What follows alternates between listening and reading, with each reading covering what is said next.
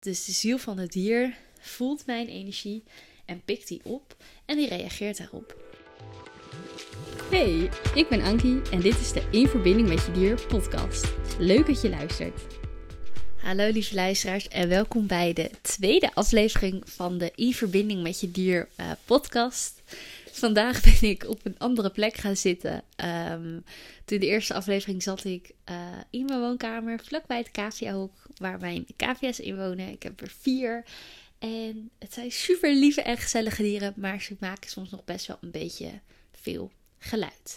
En ik weet niet of, dat, of jullie dat storend vinden, maar ik dacht, laat ik vandaag toch even op een ander plekje gaan zitten waar misschien iets minder geluiden zijn.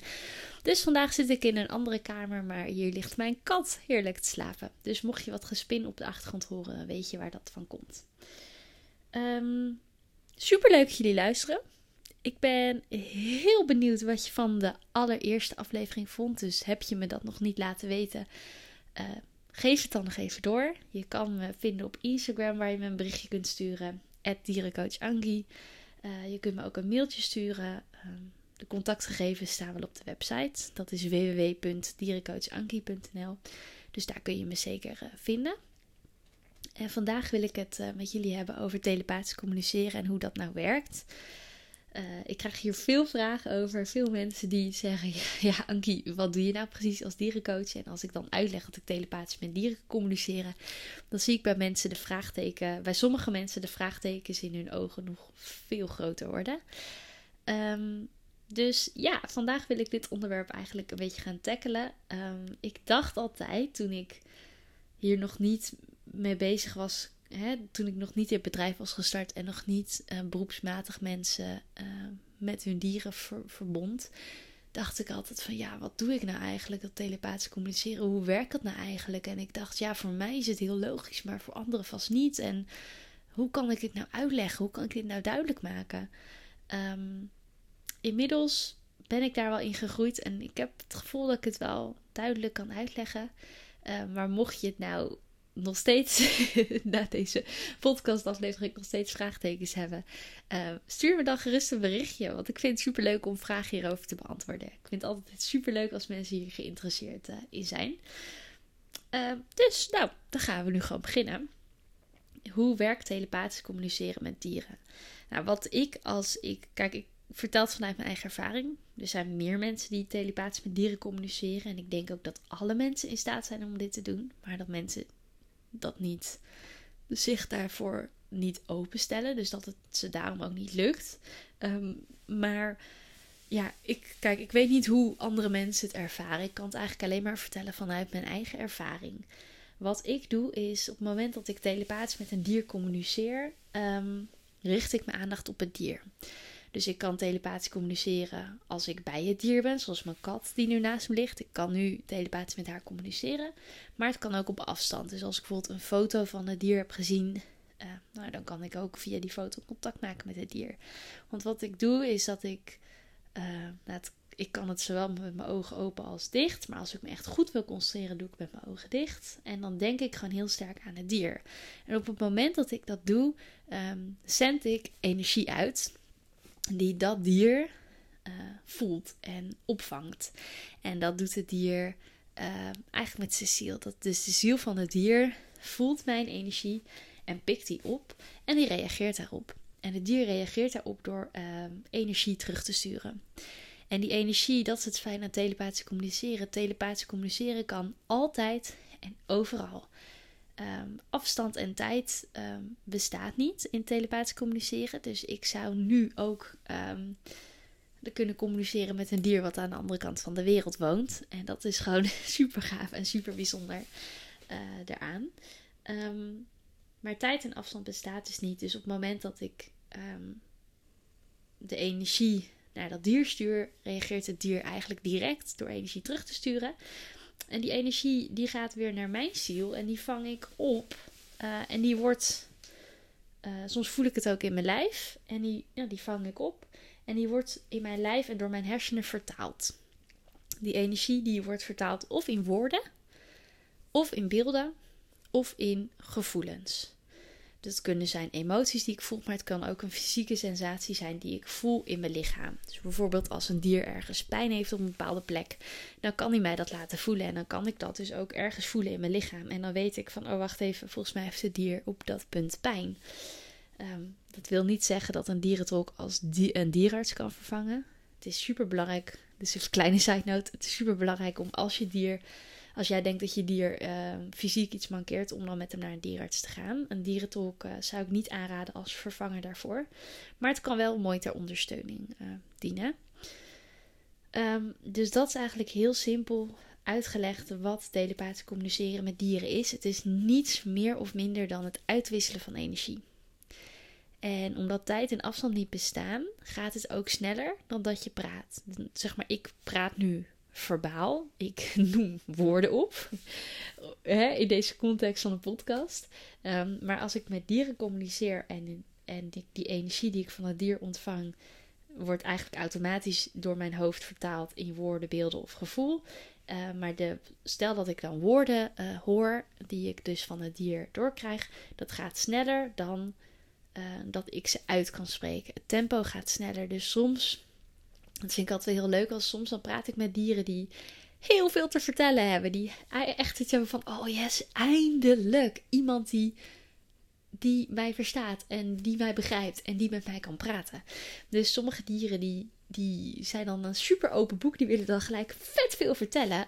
Uh, maar dan moet ik soms echt zeggen van, ho, wacht, stop heel even een kleine pauze inlassen. Want ik kan het allemaal niet tegelijk bevatten. Zeg maar, ik voel al die energie wel. Die energie kan ik allemaal tegelijkertijd best wel ontvangen. Alleen mijn hoofd kan het zo snel gewoon niet vertalen. En dat is ook de reden dat op het moment dat ik met een dier communiceer, ik het of direct moet opschrijven. Of als ik het live doe bij het dier en zijn, zijn baasje, Ehm, dat ik het ook direct moet vertellen aan het baasje, omdat ik het anders eh, vergeten ben. Want die energie die ontvang ik en die gaat als het ware door mij heen. Dus die ontvang ik, mijn hoofd vertaalt het en het is ook direct weer weg. Dus ik moet het gewoon direct uh, opschrijven of vertellen, want anders dan vergeet ik het weer. Dus dat wil ook zeggen dat ik me van de gesprekken die ik tot nu toe met dieren heb gevoerd, altijd maar flarden herinner. Dus ik herinner de dingen die indruk op mij hebben gemaakt. Uh, maar ik herinner, ik kan me niet precies meer uh, tot in detail herinneren wat ik heb besproken met het dier. Uh, dus daarom is dat heel fijn als er dan een baasje bij is aan wie ik het direct kan doorgeven. Of ik schrijf het op, zodat het baasje het ook nog later kan teruglezen. Het leuke is dat ik soms ook de dingen opschrijf die mijn eigen dieren mij vertellen. En als ik die dan later teruglees, dan denk ik: wow, dat heeft, ze even, dat, dat heeft dier even mooi gezegd. Maar dan maakt het weer opnieuw indruk op me, omdat ik het gewoon oprecht vergeten ben. Dus dat is wel, uh, nou, vind ik eigenlijk wel een heel grappig feitje van het, telepathisch communiceren. Het fijne aan telepathisch communiceren is, is dat het um, ontzettend, het is gewoon ontzettend mooi om te doen, omdat het zo liefdevol is. Op het moment dat ik met het dier communiceer, voel ik de onvoorwaardelijke liefde van het dier. Het goede nieuws is, en dat weet, uh, weet niet iedereen, maar het goede nieuws is dat alle dieren een bron zijn, onuitputtelijke bron zijn van onvoorwaardelijke liefde. En ik denk dat iedereen in deze hele wereld in de kern uh, onvoorwaardelijke liefde is. En ook uitstraalt. Alleen niet iedereen is zich daarvan bewust. En soms hebben, maken mensen of dieren dingen mee waardoor ze niet meer liefdevol kunnen reageren op situaties, op gebeurtenissen, op mensen of andere dieren of andere levende wezens om zich heen. Dus dat is best wel jammer. Ehm, maar in de kern is iedereen liefde en dieren dus ook. En ik vind het telepathisch communiceren met dieren altijd super mooi en fijn om te doen, omdat ik daardoor. Ehm, ja, ik voel altijd gewoon hun onvoorwaardelijke liefde. En Vaak mag ik die onvoorwaardelijke liefde ook doorgeven aan de baasjes. Vaak zeggen dieren ook van wil je wel alsjeblieft aan mijn baasje doorgeven hoeveel ik van hem of haar hou. Ehm, en dat is gewoon super fijn om te mogen doen. Want alleen daar al wordt de verbinding tussen mens en dier veel sterker van. Het is gewoon, denk ik, als baasje zijn ook gewoon een heel fijn idee als je weet dat je dier gewoon vet veel van je houdt. Uh, het mooie van dieren is ook dat ze heel vergevingsgezind zijn. Ik heb als mens ook vaak genoeg dingen niet handig aangepakt in het contact met mijn dieren. Ehm, en nog steeds heb ik wel eens dat ik dingen niet handig aanpak. Maar het fijne is van dieren is dat zij jouw intentie heel sterk voelen. Dus mijn dieren voelen bij mij heel sterk uh, of ik een goede intentie heb of niet. Dat voelen ze bij alle mensen. Um, en op het moment dat zij aanvoelen van hé, hey, maar wacht even, Ankie pakt het niet handig aan, maar ze bedoelt het wel heel goed, dan kunnen ze me ook vergeven. Omdat ze iets hebben van, nou ja, weet je, je bent hier ook, je bent ook maar een mens, je bent hier ook om te leren en we vergeven het je, want ja, je leert ervan en het is oké. Dus dat vind ik wel super bijzonder. En daarbij maak ik ook uh, onderscheid tussen het zielsniveau en het gedragsniveau. Dus met, met zijn ziel voelt het dier aan van hé, hey, Ankie bedoelt het goed. Ze kan het niet helpen, want ze weet niet beter en ze leert hiervan. Maar op gedragsniveau kan een dier natuurlijk zich verzetten. Dus stel bijvoorbeeld dat ik ehm, nou, mijn kat is bijvoorbeeld bang voor de stofzuiger. Dus als ik ga stofzuigen, dan wil ik haar altijd het liefst verplaatsen naar een andere kamer. Zodat ze er zo weinig mogelijk last van heeft. Maar toen ik dat laatst probeerde te doen, toen dook ze onder de bank. En toen was ze daar niet zo makkelijk weg te krijgen. Uiteindelijk heb ik er met snoepjes onder de bank vandaan gelokt. En heb ik haar heel rustig opgetild en naar een andere kamer gebracht. Maar het feit dat ik haar optilde, vond ze niet leuk. Dat kon ze niet waarderen. Maar het fijne is dan wel dat ik op zielsniveau aan haar kan uitleggen: hé, hey, ik til jou nu op en ik verplaats jou nu om die en die reden. En ze op zielsniveau ook begrijpt waarom ik het doe en wat mijn intentie erbij is. Uh, maar op gedragsniveau vindt ze het echt niet leuk, dus ze was zich wel aan het verzetten. Dus verkijk je er niet op op het moment dat je, dat je dier iets, uh, dat jij iets doet, wat bij jouw dier heel veel spanning of stress of angst of uh, um, woede oproept. Um, Tuurlijk verzet het dier zich daartegen en dat is ook zijn instinct. Die dat, hè, dat doen ze ook vanuit hun instinct. Maar weet alsjeblieft dat, mits je het met een goede bedoeling doet, je dier ook wel aanvoelt dat jij het goed bedoelt. En in die zin kun je dus ook niet heel veel verkeerd doen. Tussen haakjes. Ik geloof namelijk sowieso niet dat verkeerd of fout bestaat. Ehm, volgens mij doe je wat in je vermogen ligt en daarom doe je het dus eigenlijk altijd goed. Dus neem dat mee voor de mensen die, uh, als jij, zeg maar, ik geloof heel sterk dat als jij naar deze podcast luistert, dat je er altijd iets uithaalt en dat jij hoort wat je nodig hebt. Dat jij hoort wat je moet horen. Dus misschien is deze wel uh, voor jou. Hij is vast voor iemand hier die hier naar luistert. Um, ik ben even aan het nadenken of ik nog meer dingen moet vertellen over telepathisch communiceren. Ik heb verteld hoe het werkt, hoe het voor mij werkt in elk geval. Ik heb verteld waarom ik het zo fijn vind om te doen. Dat tijd en afstand niet bestaat. Mm. Oh, misschien is het ook nog wel leuk om te vertellen dat dieren onderling ook telepathisch kunnen communiceren. Ik weet niet of ze het altijd doen, maar soms dan vang ik het op. Dus ik heb uh, vier cavia's en twee konijnen en een kat. En die dieren die communiceren af en toe echt uh, onderling ook telepathisch met elkaar. En dat is heel grappig om mee te maken. Um, en dan hebben ze het meestal niet over uh, de ja, wat simpelere, basalere zaken. Zoals: hey, dit is mijn eten, ga weg. Nee, ze hebben het. Ja, ik kan me niet zo goed herinneren wat ik heb opgevangen. Um, nou ja, zoals ik dus al net vertelde, als ik telepathische dingen opvang, ben ik het vaak ook heel snel weer vergeten.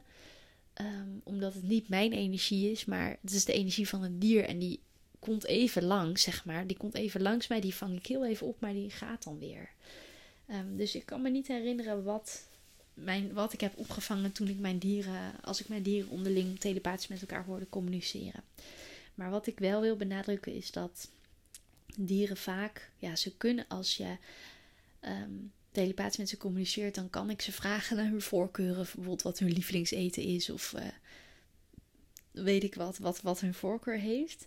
Maar uh, dieren gebruiken zelf de telepathische communiceren niet per se voor, voor het, voordat ze dan um, bijvoorbeeld een voorkeur of iets, ja, een soort van tussen haakjes oppervlakkig onderwerp willen bespreken.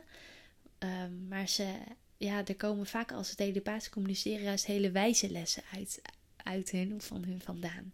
Lessen die echt veel dieper gaan, die, echt, die je echt gewoon raken. Echt gewoon op je ziel, zeg maar. Die, die je op je ziel gewoon raken. En dat vind ik heel mooi. En ja, van, ja, de dieren kunnen je ook gewoon alles vertellen. Zelfs de meest confronterende dingen. Maar wel op een hele liefdevolle en rustige manier. En daardoor is het ook altijd veilig. Dieren zullen nooit over je oordelen. En dat vind ik gewoon heel mooi en heel bijzonder. En ik denk dat wij daar als mensen nog echt wel een voorbeeld aan kunnen nemen. En om, om nog even in te gaan op dat confronterende stuk. Uh, weet alsjeblieft dat op een moment dat jij uh, telepathisch met een dier communiceert. Of dat jij een, iemand zoals ik vraagt om met jouw dier te communiceren. Dat je best wel confronterende dingen terug kan krijgen. Want jouw dier kent jou door en door. Die maakt jou elke dag mee. En die voelt haar fijn aan wat jij voelt. Een dier kan voelen wat jij voelt. En um, nou ja, ze kennen je gewoon super goed. Dus soms dan kunnen ze best wel dingen vertellen die een beetje confronterend zijn. Um, ik heb bijvoorbeeld wel eens dat ik uh, dan heel erg in de do-modus zit. En heel erg in de actie, actie, actie. En heel erg, nou ja, gewoon de hele dag bezig ben en druk ben op mijn manier. Dingen aan het regelen ben. En ik heb dan dus echt wel eens dat mijn dieren tegen me zeggen: Ankie, doe even rustig. Waarom haast je? Het heeft geen zin om te haasten. Mijn konijn, een van mijn konijnen, zei laatst tegen me: Ankie, je mag best haasten. Alleen daarmee mis je heel veel. Als jij, als jij haast, dan mis je heel veel. Dan mis je het moment. Dan vergeet je om hier in dit moment bewust te zijn. En dan, ja, dan mis je gewoon heel veel. Dus, nou ja, dat soort dingen vind ik inmiddels niet meer confronterend. Maar ja, ik kan me voorstellen als je dat niet gewend bent, dat het best een beetje confronterend zou kunnen zijn.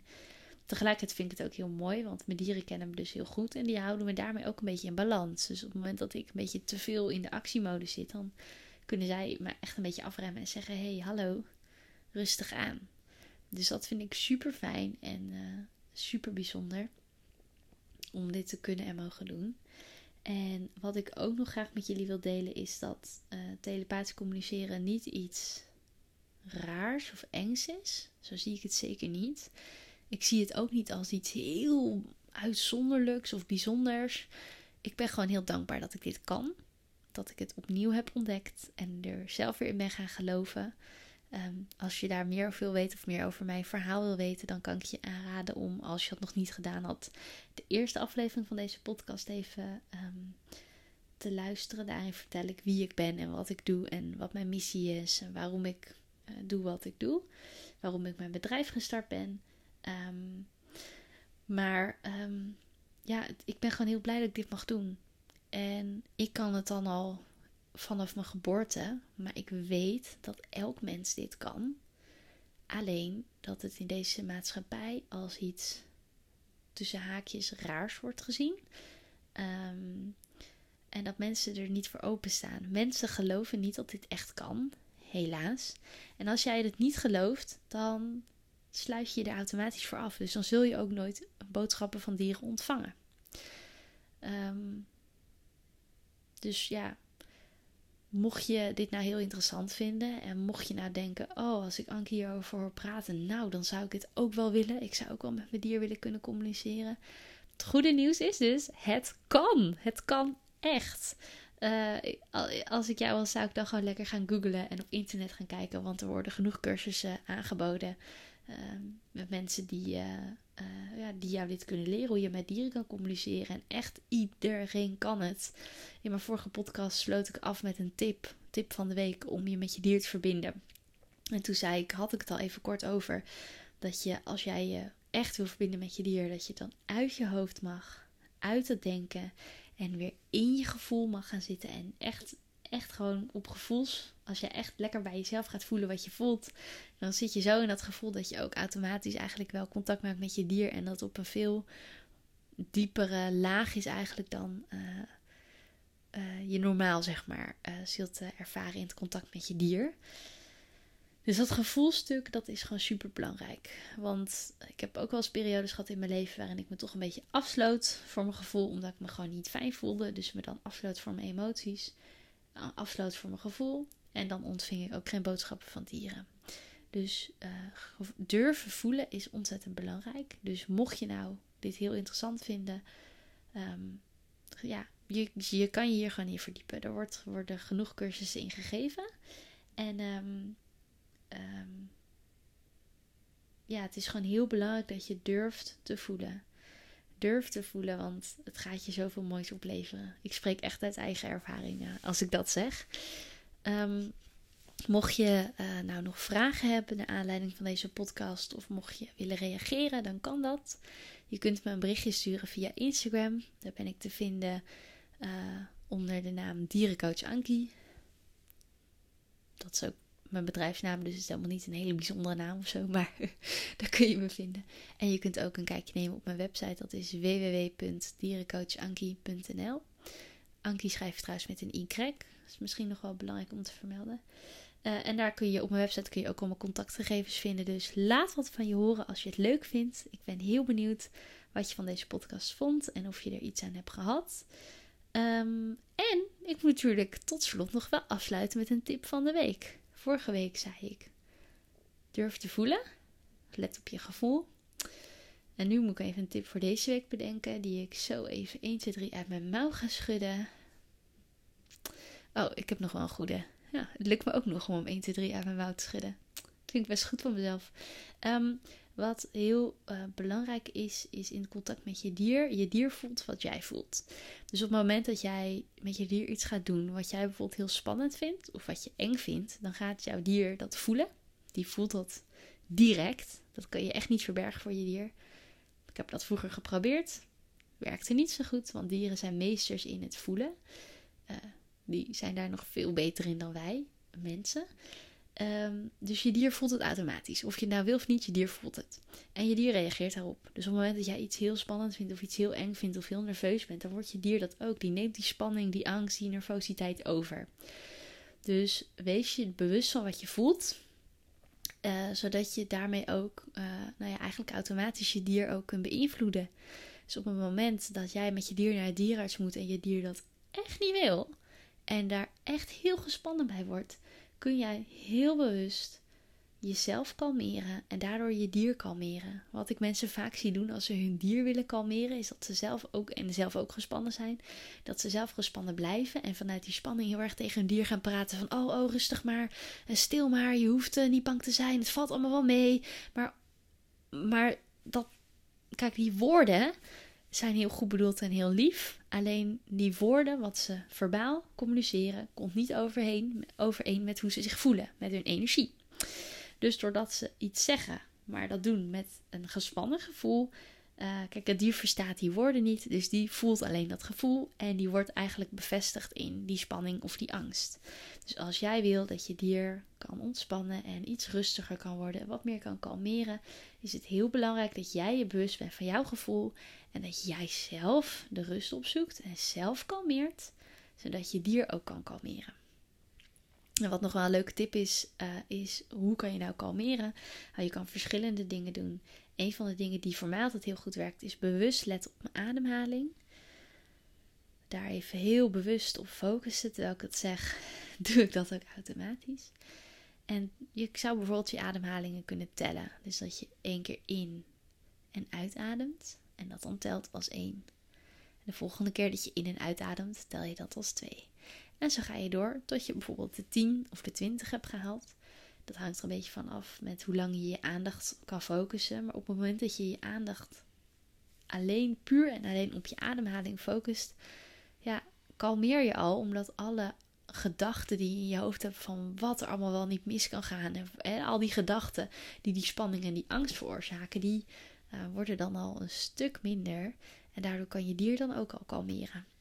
Dus um, dat is denk ik wel een hele leuke tip van de week. Ik hoop dat je er wat aan hebt. Laat me het even weten als je er wat aan hebt. Laat me het ook gerust weten als je er niks aan hebt. Dat is ook helemaal goed.